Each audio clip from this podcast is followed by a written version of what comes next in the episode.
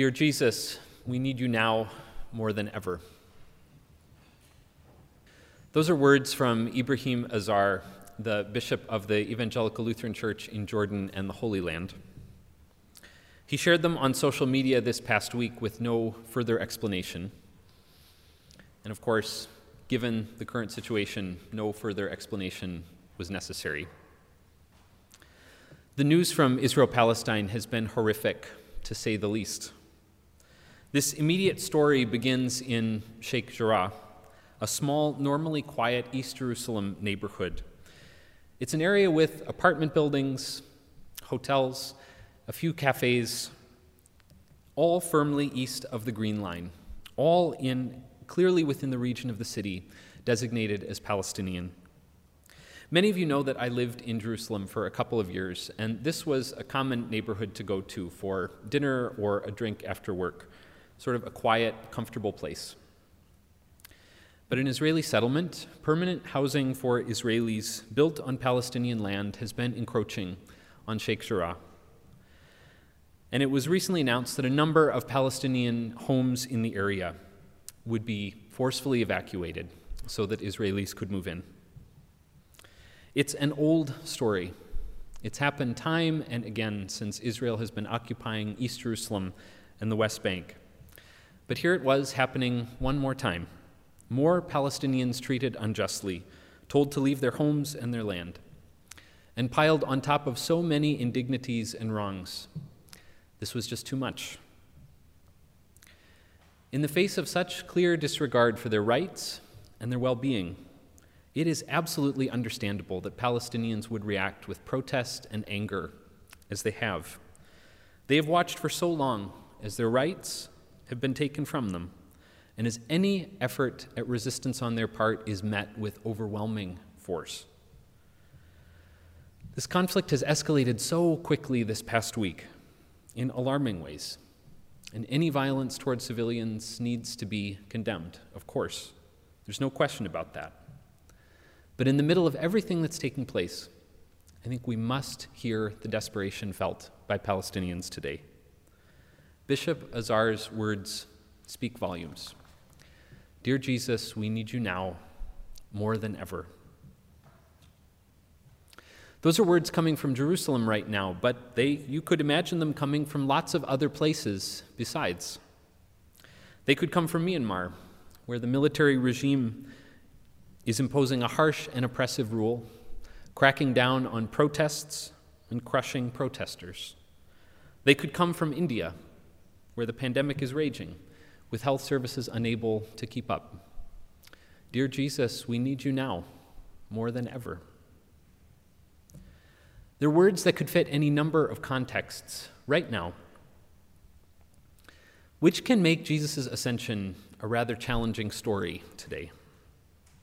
In this world with so many needs and so much that is broken, I imagine we would like to see Jesus down on the ground rolling up his sleeves and getting busy fixing the messes around us. So, what are we supposed to make of this image of him floating away from the earth, lifting off and heading for the clouds? We don't tend to talk about the ascension all that much, I think. Jesus' birth and death and resurrection get a whole lot more attention. And it can sometimes be hard to know what to do with this strange story from the beginning of the book of Acts. But the Bible and the church through history agree that the ascension isn't an afterthought or a little footnote to the story, but is, in fact, a major turning point, a hinge between one chapter and the next. The way the Bible presents it, I think you can sort of plot Jesus' life story into three big sections or chapters. In chapter 1, Jesus is present in the world the way any human being is present. He's a flesh and blood person who eats and sleeps and lingers around the dinner table for long conversation late into the night. He lives this remarkable life of teaching and healing and pointing to God's reign of justice and is killed by the powers whose secure ways he so profoundly threatens. The Gospels spend the vast majority of their time covering this chapter, of course. So that's chapter section 1. In chapter 2, Jesus is risen from the tomb.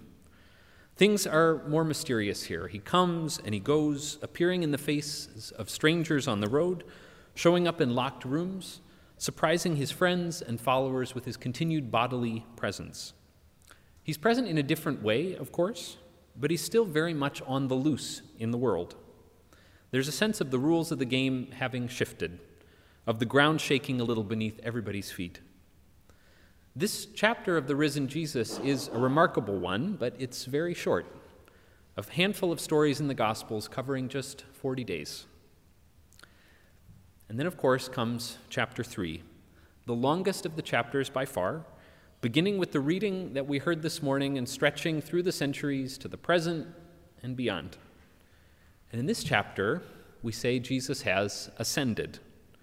The bodily appearances have stopped. Jesus isn't showing up on the beach with broiled fish anymore. Something has changed. Jesus has been taken up into heaven, in the language of the book of Acts. We actually mark this profound shift in the way we say the Apostles' Creed every Sunday. We talk about the first chapters of Jesus' life in the past tense right? Jesus was conceived by the Holy Spirit, born of the Virgin Mary, suffered under Pontius Pilate, was crucified, died, and was buried. He descended to the dead. On the third day, he rose again.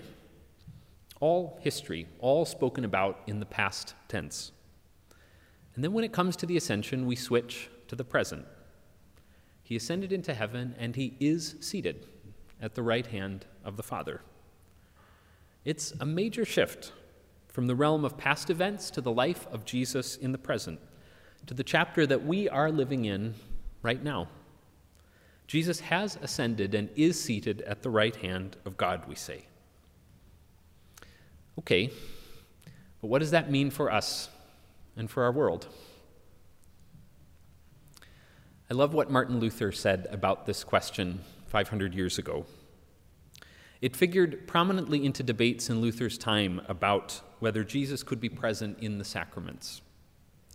Some theologians and leaders at the time suggested that Jesus could not possibly be present in the bread and wine because he was at God's right hand.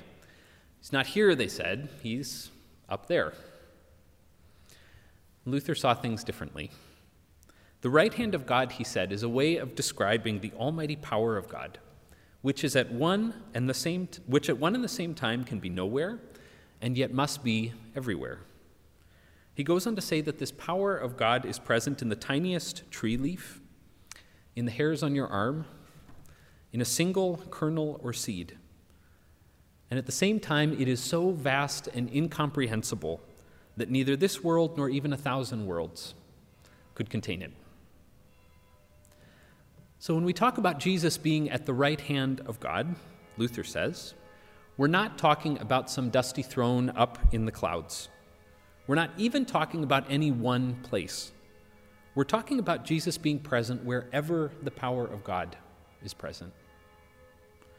All of which means that Jesus is far from gone, far from absent from this world and its hurts and concerns.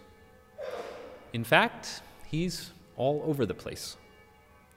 He's there in the buds coiled on branches in this season, ready to burst into blossom. He's there in the words of parents or aunts or uncles or teachers reminding children of their dignity, their precious worth in the sight of God. He's there in the courageous actions of nurses and doctors all over the world, working with the resources at hand to serve the people in their care. He is there in the cries for justice in Israel Palestine and in acts of nonviolent resistance to the occupation. He is there in gestures of solidarity in people recognizing their common humanity across borders and boundaries and prejudices. He is far closer than we usually imagine. I have always found the words of the angel in the ascension story a bit strange. Jesus has just said farewell to his disciples and then floated up into the clouds. And no sooner has he drifted out of sight than this angel pipes up Men of Galilee, why do you stand looking up toward heaven? I think there's a pretty obvious answer to that, right?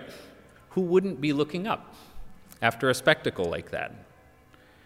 It sounds a little strange, But I think finally the angel means to bring the disciples' gaze back to the ground, back to where they will encounter Jesus from now on.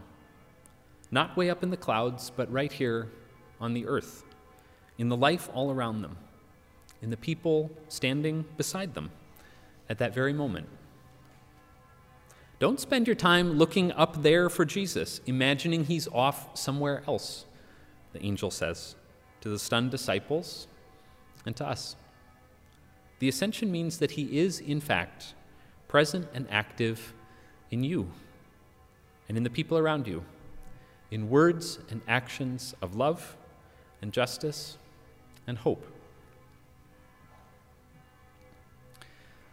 The realization that Jesus is never far, that we are never alone or distant from the love of God, is itself a source of profound hope. We can keep going because we know that God is present, working around and within us. The Kairos document is a statement written by a number of Palestinian church leaders and theologians more than a decade ago outlining the theological grounds for the continued search for justice and peace in Israel Palestine. And its words feel as pertinent today as they ever have, I think.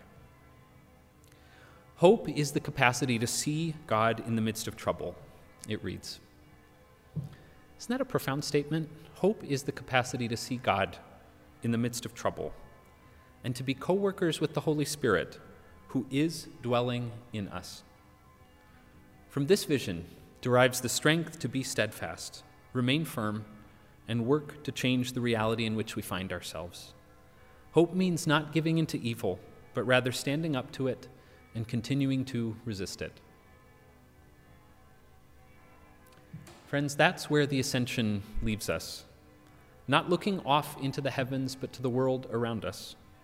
Not finally with Jesus' absence, but with his presence with us, always and forever, giving us the strength to continue the struggle for justice, to be co workers with God.